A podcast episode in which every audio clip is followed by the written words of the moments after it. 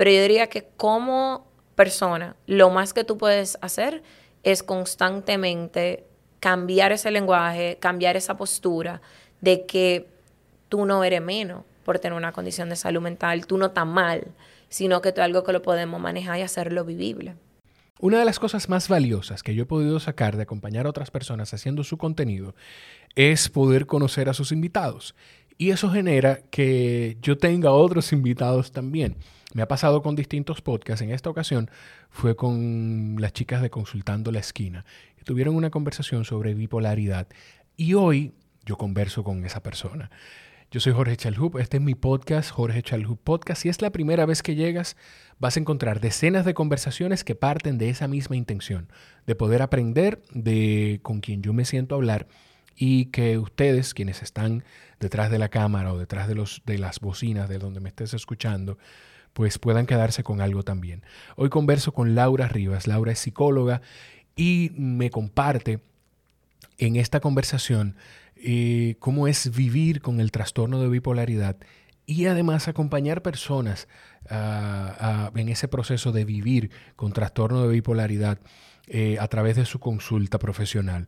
A Laura la pueden seguir en Instagram como Laura B. Rivas. Laura B. Rivas, donde comparte contenido tratando de llevar información que ella hubiese querido tener y que ella hubiese querido que su familia tuviera mientras ella vivía eh, sus primeros años con trastorno de bipolaridad.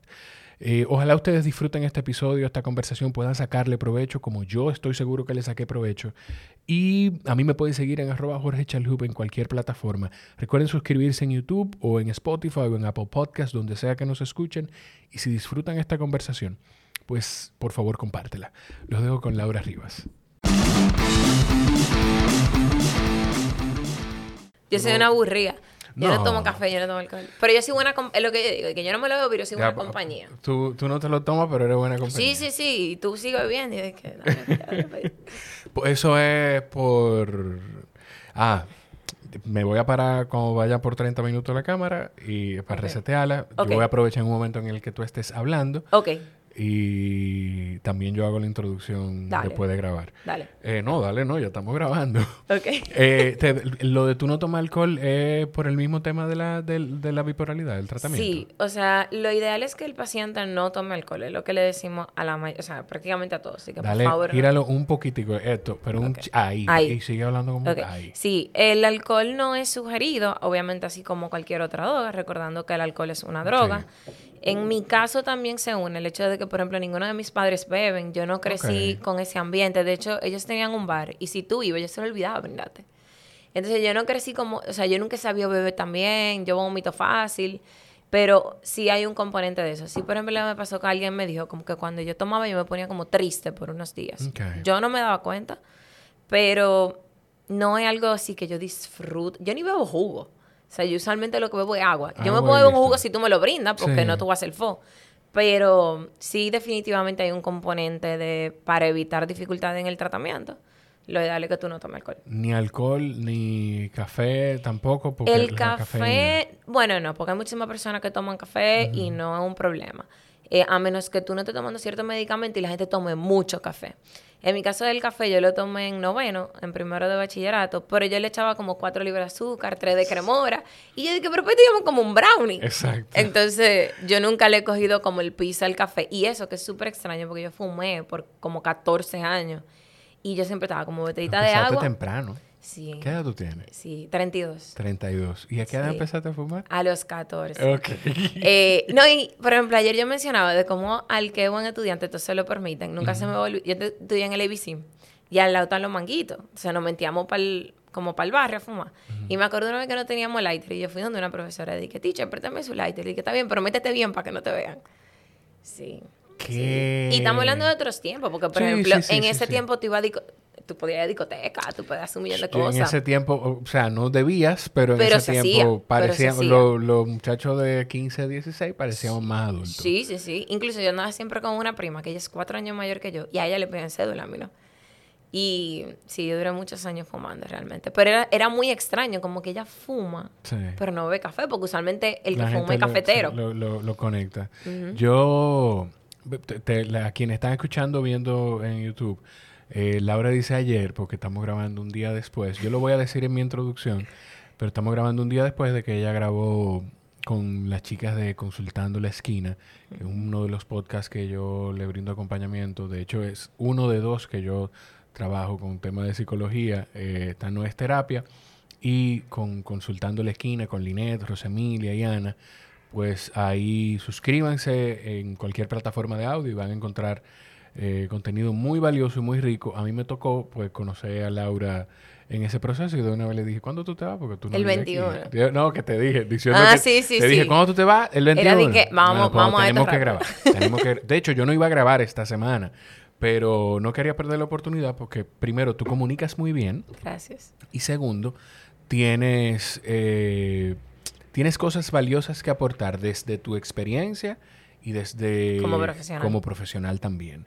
Antes de entrar ahí, yo te escucho hablar y te escucho como con un, con un nivel de conciencia con, con tu cuerpo y, y con lo que tú le das a tu cuerpo que no, no todo el mundo lo, lo vive y lo... No todo el mundo lo conoce y lo practica, porque yo puedo decirte que yo sé que me hace daño, que no me hace daño, y sabiendo que me hace daño, me lo ajusto igualito. o sea, que, que ¿de dónde tú crees que viene eso? ¿Eso viene también de, de toda tu experiencia? Yo entiendo que somos las experiencias que hemos vivido definitivamente. O sea, gracias, pero yo como muchísimo dulce, esa es mi debilidad. Eh, hay gente que el pan, el arroz, el mío lo dulce. Pero fuera de eso, sí yo te puedo decir que tanto la experiencia propia como la ajena me ha llevado a tomar decisiones que yo digo, o sea, hay que ponerlo en una balanza. Eh, yo puedo entender que hay personas que, por ejemplo, con el alcohol es muy difícil. Sí. Tal vez como yo siempre he sido tan extrovertida, para mí nunca ha sido como un bastón. Por ejemplo, yo conozco muchísimas personas que necesitan aunque sea una cervecita para poder interactuar. Soltarse. Ajá, ese nunca ha sido mi caso. Y la realidad es que como con el tiempo, yo, eh, como yo digo, los trancazos que yo me he dado me han llevado a hacer cambios en mi vida para yo garantizar mi bienestar lo más posible. Eh, a mí me gusta siempre comentarle a las personas de que el éxito psiquiátrico en particular no quiere decir y más nunca tuvo síntomas, sino muchas veces, sí, porque es el deseo de la gente. sí. Y vivieron felices para siempre. Y vivieron felices escucho. para siempre, exacto. Y básicamente lo que yo trato es de disminuir la sintomatología lo más posible y tratar de que no llegue al punto, por ejemplo, yo le hablo de episodios, crisis, que eh, tal vez una definición un poco más personal. Un episodio puede ser un mal día, dos días, tres días. Una crisis ya es algo más extendido que probablemente va a terminar en hospitalización. Y luego de que yo tuve a mi hijo, yo puedo decirte que eso fue como un antes y un después.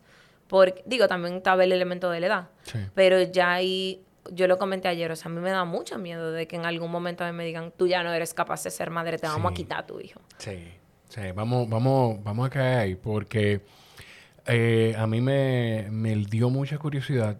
Primero con la, con la entereza con la que tú cuentas todas las cosas que te han pasado y con la facilidad, yo digo facilidad sin, sin minimizar el hecho, pero con la facilidad con la que tú dices cómo, cómo fue la primera vez que a ti se te diagnosticó y por qué.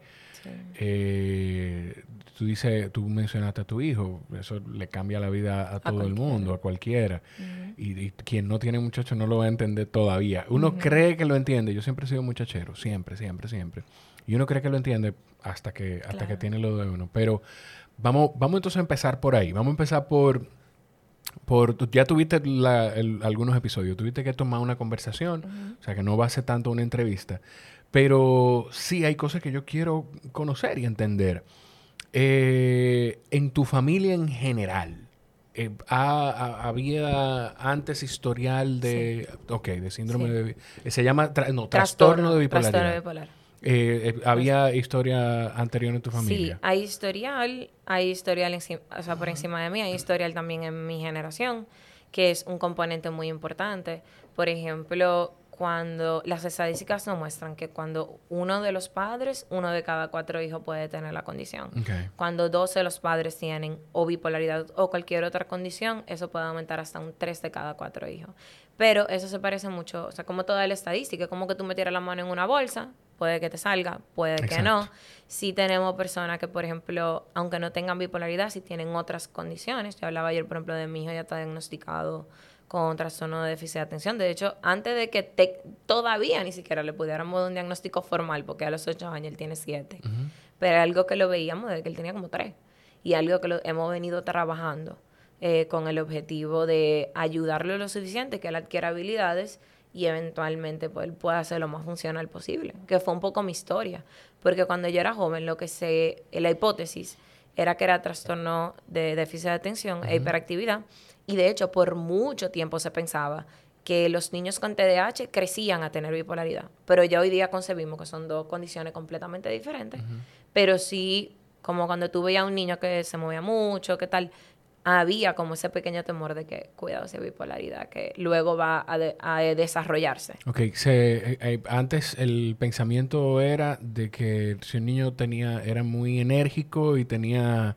bueno, lo que yo voy a yo voy a destrozar muchísimos términos aquí porque yo no soy un profesional de la psicología. Tranquilo, tranquilo. Tengo a Laura, si yo digo un disparate, siéntete con toda la libertad de decirme, Jorge, no es, ese no es el término. Bueno. Pero, pero antes el pensamiento entonces era que si un muchacho se movía mucho, podía ser o eh, eh, déficit de atención, hiperactividad se pensaba. Se, sí, lo que pasa es que por mucho tiempo se eran como dos componentes. Tienes déficit de atención por un lado y tú tienes hiperactividad por otro. Entonces, hay niños que, por ejemplo, son mucho más inatentos. Hay otros niños que son mucho más hiperactivos. Y entonces tú vas a tener como estos componentes que tú podías tener dos niños con la misma condición y tener perfiles completamente distintos. Entonces tú puedes tener esa agitación motora muy común. De hecho, yo tengo un story en mi, en mi Instagram que se muestra exactamente cómo se manifiesta. O sea, Luca, por ejemplo, es un niño que él trabaja muy bien académicamente, que fue mi fortuna también, pero fácil él comienza, se mueve, te juega con el lápiz, él, la, la, clase está pasando y él está mirando por otro lado. Eh, pero sí son cosas que se pueden manejar, pero hay que tener mucho cuidado, particularmente con los niños inatentos, porque esos son los niños calladitos, que tal vez pasan desapercibidos en el aula, pero no siempre están aprendiendo al nivel de sus compañeros. En cambio, el niño que se mueve mucho, suena mucho, el profesor le presta más atención. Entonces ya con el tiempo, yo diría que tanto los maestros como los psicólogos escolares tienen un mejor ojo clínico y son capaces de verlo y manejarlo desde mucho más temprano. Te lo digo, pues yo trabajé en bachillerato y en primaria. Y habían jóvenes de bachillerato que yo decía, a usted le tienen diciendo como cuatro años o más, diciéndole que el niño tiene esta dificultad. Y los padres siempre piensan, no, él va a crecer, y eso se va a quitar. Pero no siempre es el caso. Claro, por eso es la importancia del acompañamiento y, mientras más temprano mejor el acompañamiento, me imagino. Claro. Eh, nosotros vamos a dar mucho salto en la conversación, pero hay algo que tú dijiste en ese episodio que cuando salga esta conversación, probablemente ya va a estar disponible el episodio de la chica. Bueno, de hecho, me voy a asegurar de que esté disponible para linkearlo en, la descripción de, esta, de este episodio. Eh, tú dijiste que la diferencia en, generaciones de cómo se enfrentan las cosas y la importancia de, de ir conociendo. A mí me chocó mucho porque yo recuerdo pequeño yo no sé honestamente cuál, cuál era la condición de esta persona, pero recuerdo de pequeño el tío o, el hijo o el hermano de una, de, una persona muy querida por nosotros eh, en un sitio donde vivíamos, que vivió prácticamente toda su vida encerrado en su casa, encerrado en su casa y en una habitación, prácticamente encerrado, quiero decir, porque yo recuerdo pequeño, te estoy hablando quizás nueve años, de ir a visitar y el relajo por desconocimiento mío y de mi hermano, que ahora yo espero dentro de mi ser y de mi corazón, de que él lo que estuviera fuera divirtiéndose igual con nosotros. Un señor con cana que yo no recuerdo, no sé si era síndrome de Down que tenía o, en qué espectro, o si estaba en algún espectro autista, pero no, no se comunicaba bien y el relajo de nosotros era ir a, molestarle un poco y salir corriendo de la habitación. Y óyeme, hoy en día es muy diferente cómo vive una persona con, cualquier síntoma o con, cualquier, condición. Con diversidad funcional. Por ejemplo, ya había comentado ayer de cómo yo trabajé en el CAIT por tres años. Para el que no lo conoce, es el Centro de Atención Integral para la Discapacidad Y lo que el comentario que voy a decir ahora no tiene nada que ver con política, pero realmente Candida de Montilla, quien fue la primera dama, eso es algo loable. Lo que ella hizo fue un trabajo maravilloso. Entonces, allá se el CAI, perdón, el CAI trabaja, los fondos salían del despacho de la primera dama y de hecho nosotros grabamos una conversación en principio de, todo este proceso sobre la asistencia psicológica de los centros que tiene el CAI. Bueno, el CAI de hecho Em, es un sitio que nos trae... psiquiátrico, creo, también. Hay de todo ahí. De hecho, venían personas de todas partes del mundo y se quedaban en shock de cómo ustedes tienen un centro con básicamente cualquier necesidad que puede tener un niño con diversidad funcional. Y, y bueno el servicio. Claro. El, claro, tiene sus eh, parte negativa, por ejemplo, no hay terapeuta suficiente, la lista de espera es larga. Pero lo que yo quería comentar era, por ejemplo, cuando hablábamos con las familias, el antes y el después. Por ejemplo, alrededor del 80-85% de los niños que asisten al CAI, que tienen síndrome de Down, autismo o parálisis cerebral, están escolarizados o están en algún sistema escolar. Eh, también son jóvenes y muchachos que se le ha dado un acompañamiento muy diferente. Y tú ves, o sea, recuerdo que, por ejemplo, nosotros decíamos, hace 10 años, 15 años, sus hijos no hubiesen recibido el trato de ahora. Y nunca se me va a olvidar una madre de una niña con autismo que era completamente funcional esa niña. O sea, tú prácticamente no te dabas cuenta que tenía la condición. Y ella había pedido permiso en el colegio donde estudiaba la niña, que era un colegio tradicional, para ella hablar en el Día Mundial del Autismo. Y el colegio lo que le decía, no, no haga eso, porque nadie se da cuenta. Y ella dijo, yo tengo la responsabilidad de mostrarle al mundo que el autismo no es, o sea, que no se ve de una sola forma. Y yo quiero darle a estos niños, a estos jóvenes, una visión más completa. Yo tengo esa responsabilidad de abogar por mi hija y de compartir este conocimiento. Y de hecho, parte de lo que me motivó eventualmente yo a hablar de mi condición era ese comentario de esa señora que me había quedado en la cabeza, de que aún teniendo una niña completamente funcional, de decir es que es mi deber compartir el mensaje. Y mucha gente, por ejemplo, cuando comienza ese proceso de un niño con diversidad funcional, es como si entrara a un mundo paralelo, donde estamos las personas neurotípicas, como se le llama de alguna forma, que bueno, yo no soy neurotípica, yo tengo una condición, pero cualquier persona que no tenga una condición, y por otro lado tú tienes cualquier persona con diversidad funcional. Neurotípico es como, como composición neurológica típica. Exacto. es como lo que se espera del desarrollo de cualquier persona.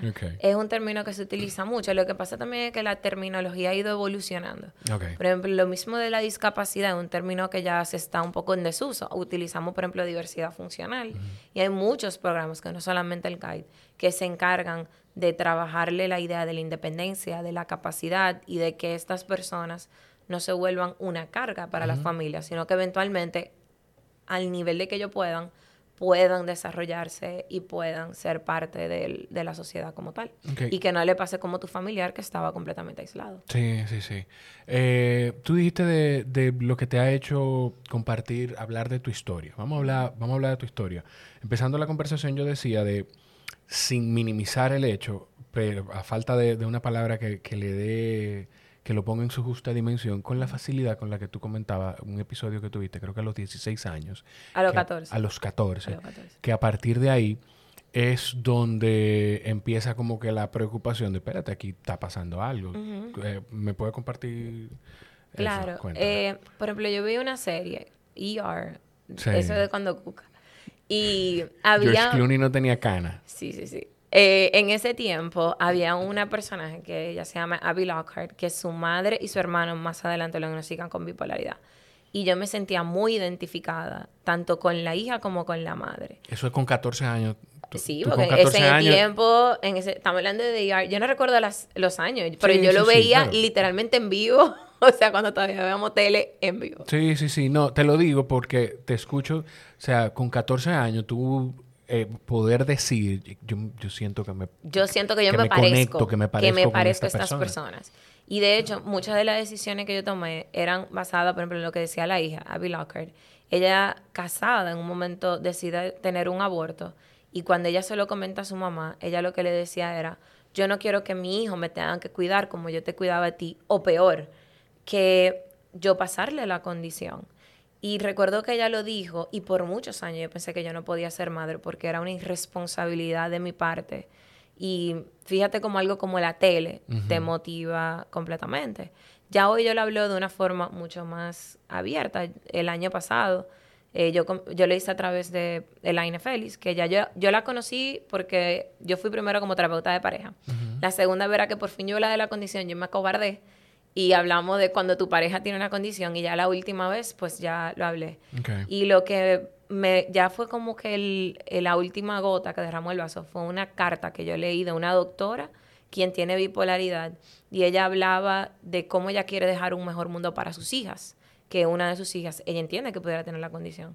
Y eso fue lo que también me motivó porque decía, yo quiero que mi hijo tenga una vida diferente, crezca en un mundo diferente y que él pueda comprender, mi mamá tiene esto, tal vez yo lo pueda tener, esto es algo de familia, pero podemos manejarlo. Se puede vivir con esto sí, exacto. Yo quería que mi hijo se pudiera sentir orgulloso de mí y que no se volviera un secreto familiar como lo era en el resto de mi familia. Que, que como lo lamentablemente lo es todavía en algunas familias y, como lo era la práctica antes era alejar a las personas de la, de la sociedad sin importar lo que fuera mandarla aquí en República Dominicana para un campo, quien tenía recursos para mandarla fuera del país, pues la mandaba fuera del país y listo.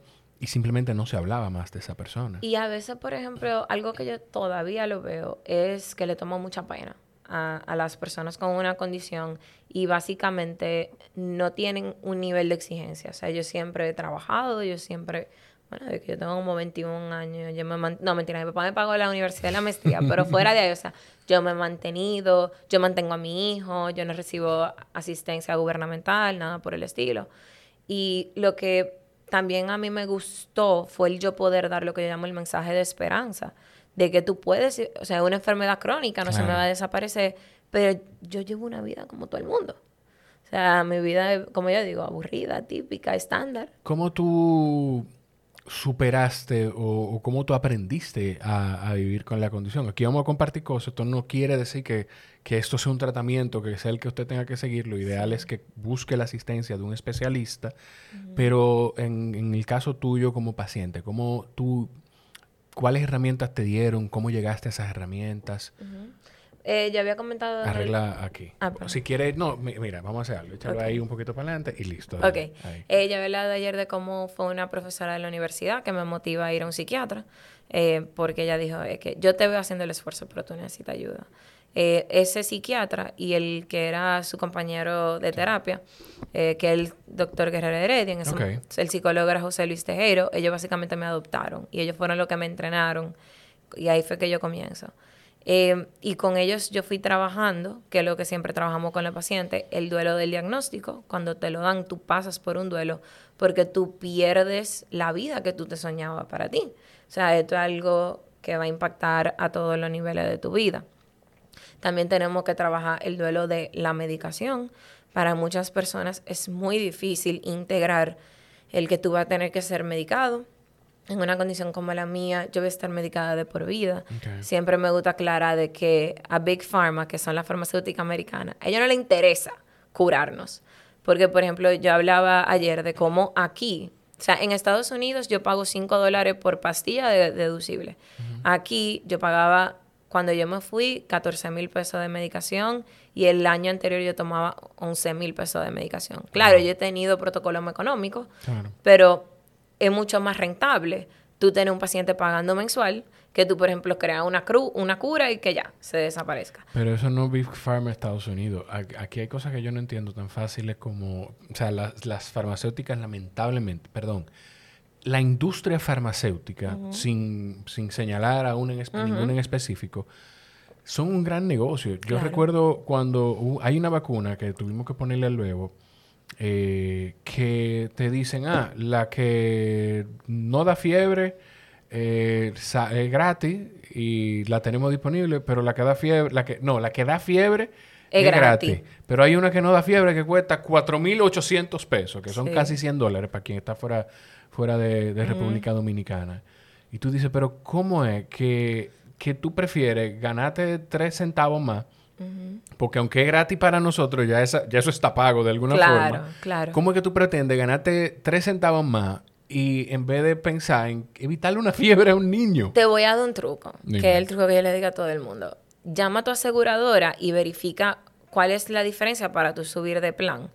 Eh, por ejemplo, yo que tengo un hijo pequeño, eh, mi trabajo me daba el básico y el complementario. Y literalmente yo pagaba 500 pesos más por cada uno de nosotros y ya me cubría la vacuna, me cubría la terapia psicológica a un punto, las, también la parte psiquiátrica, que obviamente, bueno, yo nunca pago psiquiatría porque Guerrero siempre me ha visto gratis.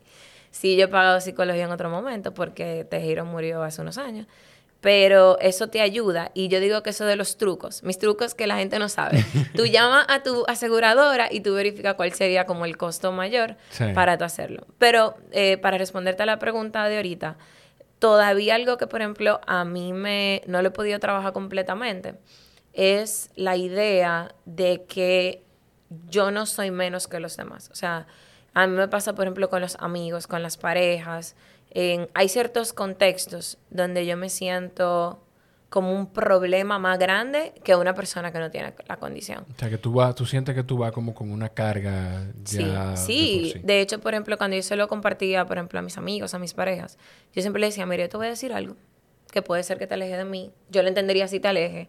Yo tengo bipolaridad. Y yo me di cuenta de eso tal vez hace dos años, la magnitud de cómo todavía eso continuaba, porque a pesar de tener más de 10 años con la condición, todavía ese era mi discurso. Y reconozco de que hay momentos en los cuales como que me sale. Y eso, que por ejemplo, cuando me entrevistaron para el doctorado, yo lo dije. Yo lo dije, dije, no, yo tengo bipolaridad, qué sé cuánto. Y a mí me choca cómo hay momentos en los cuales yo soy más libre al decirlo, pero hay otros donde yo me siento que me pueden señalar. Sí. Entonces, eso es algo que yo, yo diría que va a ser un proceso que siempre va a tener progreso que no es algo que yo, yo me veo de que y ya por fin lo manejé. ¿Cómo, ¿Cómo esa conversación con una persona con quien tú empiezas saliste, que tú estás conociendo? Eh, yo no sé si tú tienes una relación ahora. Eso es un dato que yo lo guardo siempre. Porque yo digo que yo comparto ya mucho de mi vida. Okay. Eso es un misterio. No, lo que Ese es un misterio que, yo lo sostengo. No, perfecto. Te lo pregunto porque me imagino... Eh, o sea, antes de yo casarme, claro yo llegué, yo salí con personas que tenían hijos. Y, eh, o sea, no deja de ser, es una conversación. Claro. Tú decirle, mira, eh, yo, yo, tengo un muchacho. no sé qué. Claro. Y, pero entonces tu conversación gira o giraba, el, dejémoslo ahí en el misterio. Exactamente. Entre, ok, tengo dos cosas que decirte, me imagino. Eh, bueno, con el hijo era más fácil, porque entonces yo siempre... No es algo que se esconde tampoco. Exacto, un hijo difícil. Yo siempre he sido dulce para tipos que nunca se han casado y no tienen hijos. Y que tan loco que yo le para. Siempre, es una conversación. De que, pero tú vas a tener más hijos. Y yo de que llévenme suave. Eh, pero, Podemos tener esa conversación más adelante. Más adelante, exacto. Eh, pero, por ejemplo, el tema de la condición, yo decía que yo, yo los truqueaba porque yo esperaba a que ya estuviéramos bien involucrados. O sea, esa es una conversación que yo la tenía de que tenemos un mes saliendo. Claro. Sino cuando ya yo veía de que esta relación se está enseriando, yo tengo que decirle esto a la persona porque esto va a venir conmigo. Claro. Y por ejemplo, los amigos, por, que han sido maravillosos, llega un punto que tu amigo se va para su casa, pero tu pareja va a convivir contigo. Yo tengo la posibilidad de darle un hijo con la condición. Entonces, sí es un poco retante tener esa conversación. Sí me han votado por eso. pero, o sea, no di que ahí mismo, pero cuando, cuando ven... Espérate, espérate, espérate, espérate, espérate. Porque yo te, te pregunté por eso.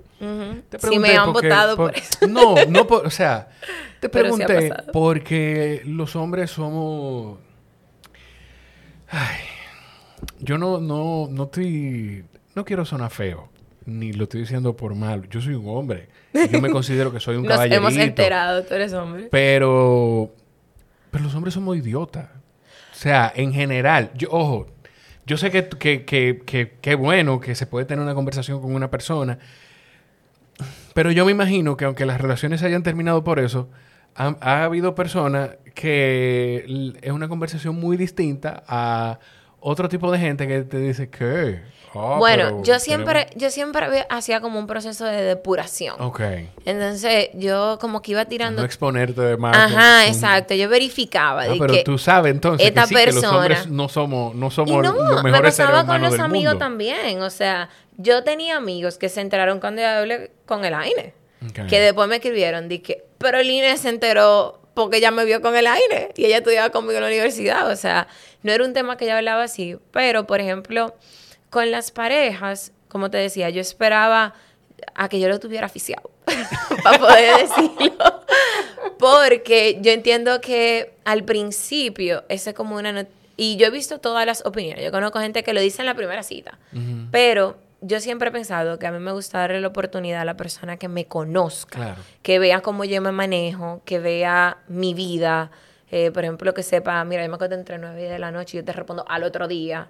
Em, que vea que yo trabajo mucho. Pero es que eso puede aplicar muchas más cosas. Yo siempre he sido como media workaholic, que pueda verme a mí, a Laura, y no solamente el diagnóstico. Que no te ponga el prisma del, del de de que cualquier cosa que pase en la relación... Es por eso. Eh, ah, no, lo que pasa es que ella, ella es bipolar. Es por eso, por eso. Pero a veces, por ejemplo, sí me pasa de que sí, o sea, yo estoy pasando tal vez por un episodio que pudiera estar incidiendo.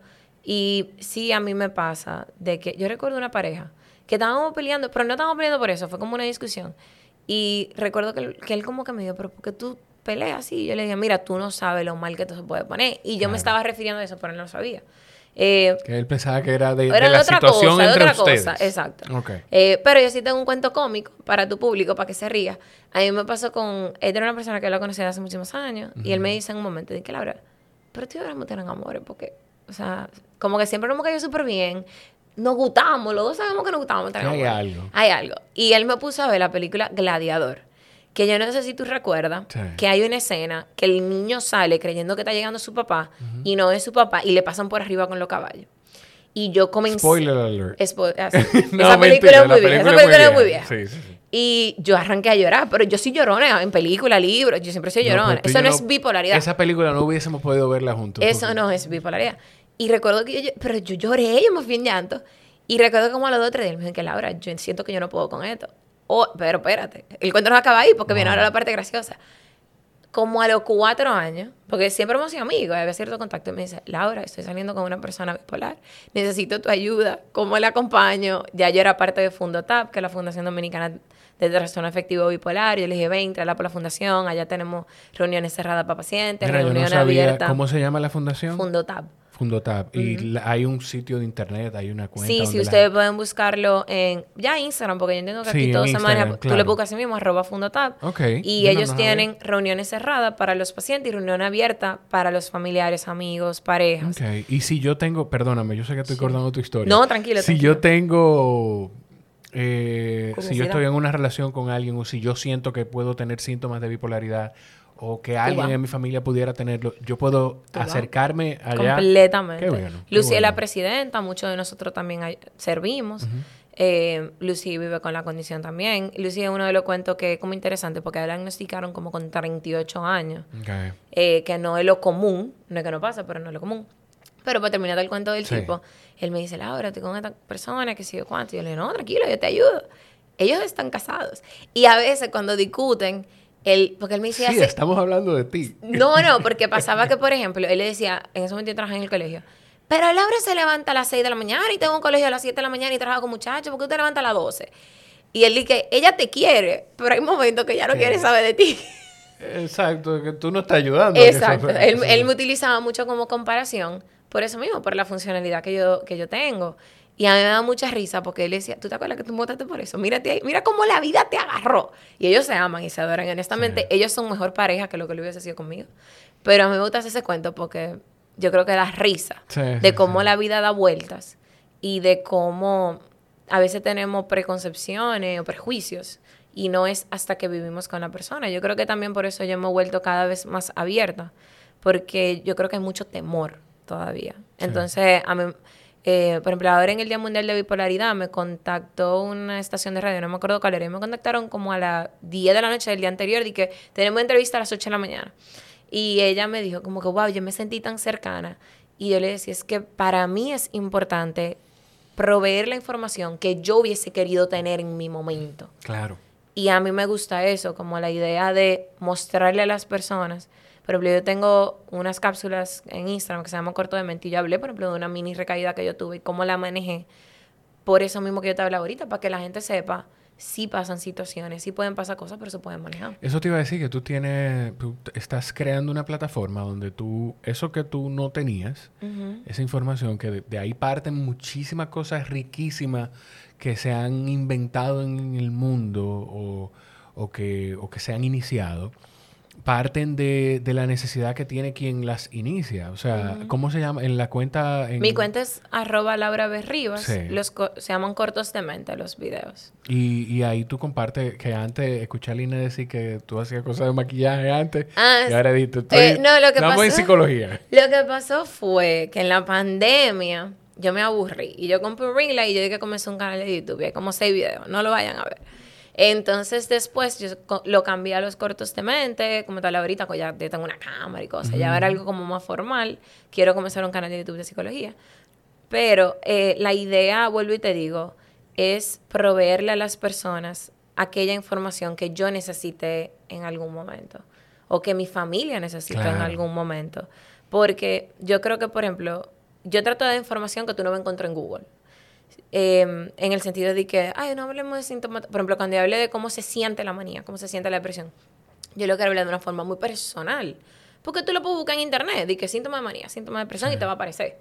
Pero la idea es eh, mostrarle a las personas que sí se puede, que no es que no hay retos, y que hay un corto que yo tengo que dice, soy diferente, pero no soy especial. Yo no tengo nada ni en mi archivo, ni en mi historia, que diga de que ella le está yendo bien por esto. O sea, a mí me está yendo bien por puro milagro. Y por trabajo y por gente que me ha acompañado y que me ha ayudado. Yo te voy a decir algo, de hecho, escuchando esa conversación, eh, a ti te está yendo bien porque por algún plan divino, porque un momento que tú compartes eh, miren, yo ya lo hemos mencionado varias veces, pero de verdad tienen que ir a escuchar esa conversación de Laura en Consultando la Esquina. Hay un momento en el que tú compartes que el desconocimiento y la situación era tan complicada que llegaron a querer esconderte los medicamentos. Sí, pero ya ahí hablamos, por ejemplo, del elemento familiar y la importancia de la psicoeducación. O sea, yo Pero que es la labor que tú también estás tratando de, hacer. Exacto. Literalmente yo la guardaba en el carro y mami se metía el carro y la botaba. Eh, porque ella no estaba lista para aceptar que su hija bonita, que ella duró muchísimos años para tener, eh, tenía esto. Y fue un momento muy clave de que yo estaba muy deteriorada, que ella por fin como que cambiaron. Hoy mi papá y mamá son como que de mi red de apoyo 1A.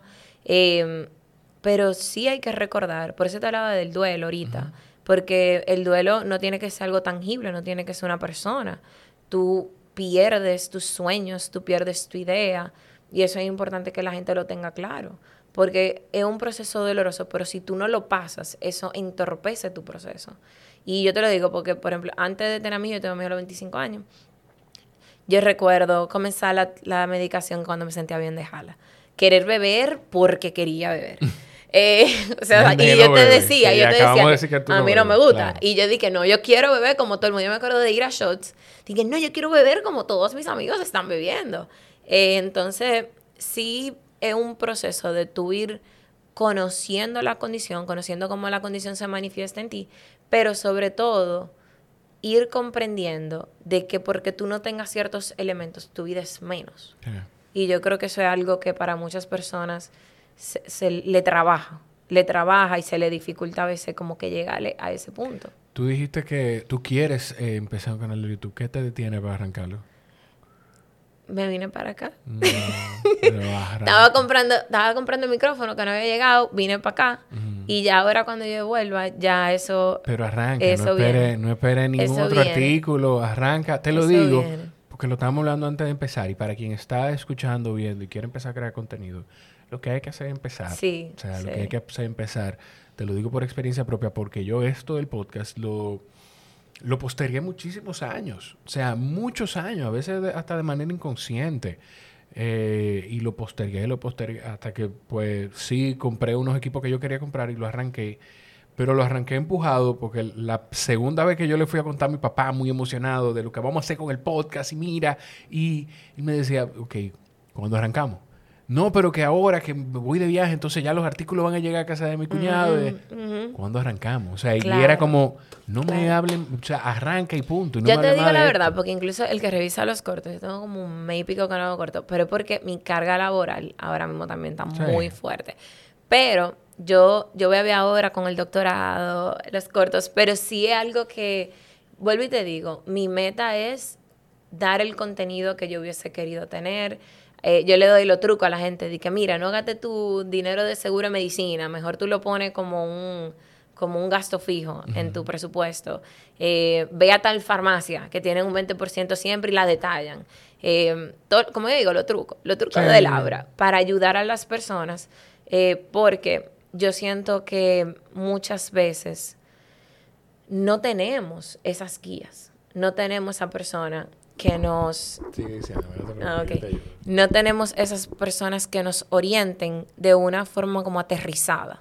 Entonces es muy fácil yo decirte, di que no, tú vas a estar bien, pero como yo lo voy a practicar, cómo yo lo llevo eso a la realidad. No tenemos que nos aterrice, y que nos aterrice las cosas como son. Exacto. Porque en o sea, me imagino, no sé porque no lo he vivido, pero el acompañamiento tiene que ser valiosísimo, pero quizá el, mismo terapeuta no te va a decir, haz esto de esta manera, que tampoco es que tú le estás diciendo a la gente, hazlo de esta forma, tú estás hablando de tu experiencia. Yo le doy ideas. Yo le doy ideas a las personas porque como terapeuta no manda, mandamos tareas, pero no mandamos otra cosa. Yo te voy a seguir insistiendo porque yo tengo, cometiste el error de compartirme tu teléfono y yo te voy a seguir insistiendo y te voy a dar seguimiento con lo del canal porque yo siento, yo, yo quiero pensar, pues yo no soy, yo no soy, eh, eh, ¿cómo se llama la gente? Lo que, lo que dicen que ven el futuro, los habladores. Vidente, vidente. El vidente, yo no soy vidente. Pero eh, yo creo que, va a funcionar porque tú no estás partiendo de buscar reconocimiento. De hecho, tú estás yendo a un nicho, tú, estás, o sea, tú estás persiguiendo un nicho, un grupo de personas que ellos y sus familiares van a sacar provecho de esa conversación. Tú no estás buscando eh, lo que la experiencia que viven eh, miles de millones de personas, sino ese grupo de personas que no sé cuánto, cuál es el número, no lo sabemos, pero no es la norma, o sea, no, es, la mayoría de la gente. No te crea. En el consultorio de Guerrero, ellos tienen, eh, ellos tienen como una investigación, es grandísimo eso, y decía que en los últimos 10 años, ellos tenían, porque era como por estadística, las personas que han visitado por condición. Y en los últimos 10 años habían 798 personas, si mal no recuerdo. Y yo dije, yo conozco una, yo estoy, ¿dónde están los otros 796? Que yo no los oigo. Y Esos son los que van a buscar ayuda ahí. Exacto, Los que van ahí. Sin ¿Quién sabe los que van a los otros sitios? Y quién sabe los que no buscan ayuda. Exacto. Entonces yo decía eso. Yo decía como que, ¿dónde estamos? ¿Dónde estamos las personas que tenemos? Y la realidad es que es un diagnóstico pesado. Por ejemplo, cuando yo iba a hablar donde Laine, yo me acerco primero a mi jefe inmediata. Y ella me dijo, no, tranquila, o sea, porque yo le decía, yo tengo miedo que me voten. Y ella me dijo, no, es que eso no va a pasar, pero tú te sientes cómoda, habla con dirección. Hablo con la primera, em, la encargada de servicio clínico. No, no, no, tranquila, si tú quieres hablarlo con el doctor, con el director, tú tranquila. Y cuando habló con el director, me dijo, no, Laura, o sea, nosotros te estábamos dando seguimiento desde que tú entraste, sabemos que tiene muchísimo potencial. Yo en ese momento ya había creado un proyecto para allá. O sea, y él me dijo, no. Y si alguien, recuerdo que nunca supe la edad, él me dijo, si alguien se atreviera como a venir atrás de ti, el kite completo, vamos a estar apoyándote. Y nadie, o sea, como que tú tienes un equipo de personas a tu lado. Qué bueno, sí. qué bueno, qué bonito. Yo te escuché mencionar a Lucy de la Fundación, ¿cómo se llama? Lucy Peña, Fundotap. De Fundotap. Y conectándolo contigo también, es, como que la gente que, que, vive esos procesos lo hace su misión. Eso tuvo que ver, eh, o sea, lo que, tu experiencia tuvo que ver con tu decisión de, de tú estudiar lo que estudiaste. Para nada. ¿Cuál es tu, especialidad? ¿Cuál es? Para nada. Eh, mi especialidad es. No, yo soy psicóloga. Yo soy psicóloga, yo. Pero hice dos años enteros de Derecho en UNIBE, gracias. Yo llegué a Civil 7 y a Penal 3. Sí. Y a mí lo que me pasó fue que mi meta era irme fuera. Pero en ese momento mi familia no estaba económicamente para eso. Mi papá me que él me sentó. Él me dijo, yo te puedo pagar aquí donde tú quieras. Mi meta era ser abogada allá. Entonces dije, bueno, pues vas a abogada. Allá en Estados Unidos. Ajá, yo dije, bueno, pues vas a abogada aquí. Yo entro el primer cuatrimestre y mamá me dijo, no, usted eligió la universidad que usted quería, la carrera que usted quería, usted la tiene que acabar. Y yo, pues, está bien. Entonces, ya para el segundo año te Mamá, digo, una cosa, entendemos más que todo lo que tú haces o dices, y esto no, te lo, no se lo digo a tu mamá, se lo digo a todas las madres, incluyendo a la mía. Yo, nosotros entendemos que todo lo que ustedes hacen o dicen, lo hacen partiendo de que entienden que es lo mejor para nosotros. Mm. Pero no siempre es. Pero no siempre es. Y es bueno compartirlo también. Y es bueno que, tú- que yo me estoy poniendo adelante aquí. Yo no sé si a tu mamá le encanta que tú hagas estas historias. Pero es bueno compartirlo también para los que somos padres o las madres y padres que están viendo esto. Escuchen y vean que, que somos seres falibles. O sea, no siempre tenemos la razón de agarrar por los pies. Claro, Y, claro. nos- y los hijos entendemos que ustedes están haciendo lo mejor posible. Perdón. Adelante. No, tranquilo, tranquilo. Entonces, ya para el final de mi segundo año, yo dije, yo saqué mi primera vez y yo dije, yo no estoy en esto ya. O sea, yo me la pasaba fuera de clase, yo no estaba en eso. Entonces, yo me acerco al decanato y era fuera de tiempo de, de cambiarme de carrera. Y recuerdo que la tipa del decanato me dice, dame tu matrícula, pero ella lo estaba haciendo ya como que Como, déjame salir de ti. Exacto. Y ella dije, pero tú tienes un 3.98, ¿por qué tú te quieres cambiar? Y yo, es que no me gusta. O sea, a ti todavía tú eras una estudiante de cuadro de honor, sí, de sí, los sí. mejores Yo me gradué de magna cum laude, de psicología. De psicología, pero estamos hablando de una carrera a la que tú decidiste desde el principio que no te gustaba y todavía si tú tenías De 15, hecho, yo me ay, en- llegué a encontrar el director, no sé si es el director. Eh, Mi mamá está Pere diciendo Gómez. ahora, ¿por qué a mí no me tocó esa hembrita? Pere Gómez, y recuerdo que yo me lo encontré en un restaurante y Pere Gómez me dijo que mira, te estoy esperando con tu título cuando tú vuelves. Y yo dije, sí, ah", y le barajo un cheque. Pero entonces recuerdo que luego que pasa eso, ella me dio un test vocacional y salieron las ingenierías, pues yo no quería ser ingeniera, administración, yo no quería ser administradora, maestra, que dije que ese era el primer jinete del apocalipsis, yo fui maestra después de cinco años, gracias. El secretariado, economía, pero yo no me quería cambiar para la PUCA y quedaba psicología. Y literalmente así fue que yo llegué a psicología. que psicología, qué bueno que tú sepas que psicología le sale a, a- a la mayoría de la gente, en- Sí, porque al final es un tema social. Pero O sea, que eh, tú como que me preguntaste nada que ver, o sea, no fue algo de que, que yo tenía en toda mi vida, este deseo de ayudar a la gente, no, o sea, literalmente fue como que proceso de eliminación y yo dije, pues me fui para psicología, no me arrepiento, amo lo que yo hago, Claro. pero no fue algo que yo dije porque yo tengo esto, que me va a motivar, no, para nada. Ay, ay, ay. Laura, eh, ya casi, casi terminado. Yo no- no, quiero terminar. Yo sé que hay muchísimas cosas que podemos hablar. Pero, eh, ¿cómo esto sin que la gente salga a diagnosticar a, a las demás personas? Pero, ¿cómo yo puedo identificar si yo pudiera padecer, eh, no sé si el término correcto es padecer o si yo No, pudiera... ya lo estamos utilizando, o sea, lo más propio es decir vive con. Ok. Vive con. ¿Cómo yo pudiera identificar si vivo con síndrome, de- con trastorno de... Ok, de nuevo, lo voy a construir de nuevo el speech. Inténtalo otra vez. Sí, lo voy a intentar de nuevo.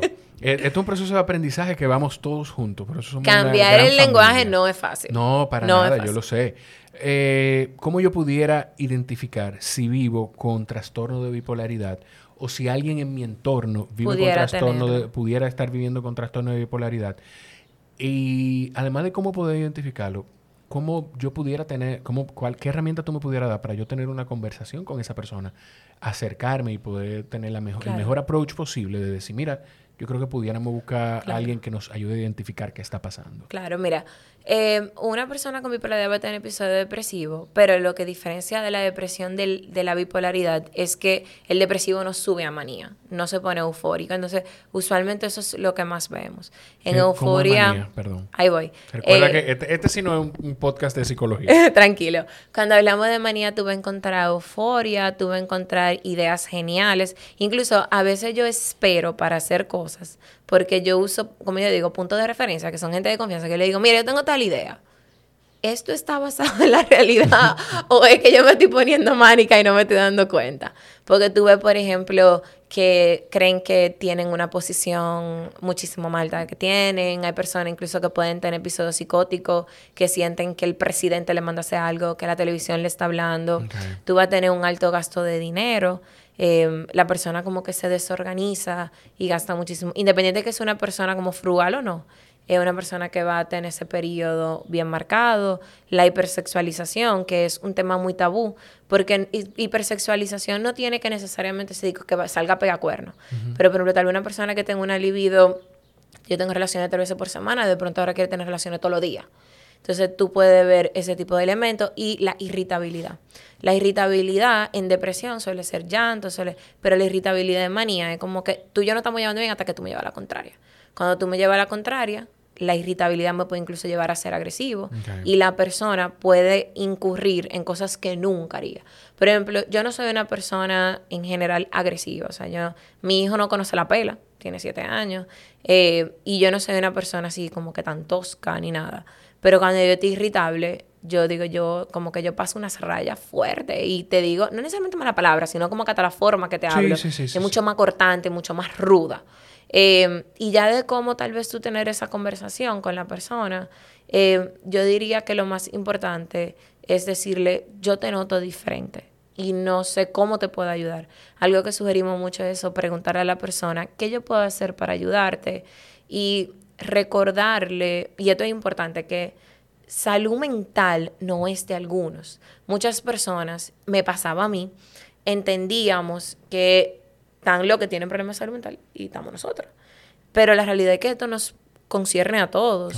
Entonces, a medida también que como sociedad vamos normalizando la idea de que la salud mental, al igual que cualquier otro elemento de salud, es algo que debemos de atender, aunque tú no tengas una super crisis. Eso también va a disminuir eh, estas personas que andan, como tú dices, sin un diagnóstico formal, sin una ayuda. Entonces, muchas veces los pacientes llegan a psicología porque sí. No, yo hice truco de la hora. No vayan a psiquiatría primero, ve al psicólogo. Y a veces ahí es que le decimos, mira, yo creo que pudiera estar pasando esto, vamos a hacer una evaluación más profunda. Pero yo diría que como persona, lo más que tú puedes hacer es constantemente cambiar ese lenguaje, cambiar esa postura de que tú no eres menos por tener una condición de salud mental, tú no estás mal, sino que es algo que lo podemos manejar y hacerlo vivible. Perfecto. Laura, eh, de verdad que un placer inmenso haberte conocido. Eh, espero que, puedas encaminarte en el tema del contenido, que puedas organizar todo para, Bien, el canal. Yo te voy a mandar el link, primer video del canal de YouTube. Por favor. Y recordarle a la gente que te pueden seguir en... Sí, arroba Laura B. Rivas. O sea, a veces B de bueno, Laura B. Rivas. Le decía ayer, yo respondo todos mis DMs. Yo trabajo mucho también la parte social. Si tú quieres buscar ayuda y tú no puedes pagar mi tarifa regular, tú me lo dejas saber. Encontramos una tarifa que pueda funcionar. Si tú quieres alguien presencial, también yo te refiero. Claro. Eh, porque es lo que yo digo, a mí muchísima gente me ha ayudado. Entonces yo tengo que devolver eso que a mí me dieron. Y lo estás haciendo y lo estás haciendo de una manera espectacular. Así que te felicito. Muchísimas gracias. Tienes un admirador en mí porque la gente que va por la vida compartiendo sus experiencias, las de los demás y decidiendo que va a aportar, pues tiene toda mi admiración y todo mi respeto. Muchísimas gracias. gracias por tenerme aquí. Un honor, un honor inmenso. A ustedes si llegaron hasta aquí pues asegúrense de compartir el episodio, esa es la mejor forma que tienen de respaldarnos. Y si estás interesado en empezar en el mundo de los deportes de resistencia o si ya eh, has empezado un camino y quieres acompañamiento, pues yo te recomiendo con los ojos cerrados que visites la esquina del sofá.com. Es mi coach de deportes de resistencia que me ha ayudado a, o sea, las herramientas que yo he aprendido con Raúl y con el equipo de la esquina del sofá yo las he podido aplicar incluso en mi vida personal y mi vida profesional. Así que ya saben, la esquina del sofá.com y en Instagram, arroba la esquina del sofá. Los quiero muchísimo. Gracias por ser parte de esto. Y nada, nos escuchamos en la próxima. Bye bye. Bye.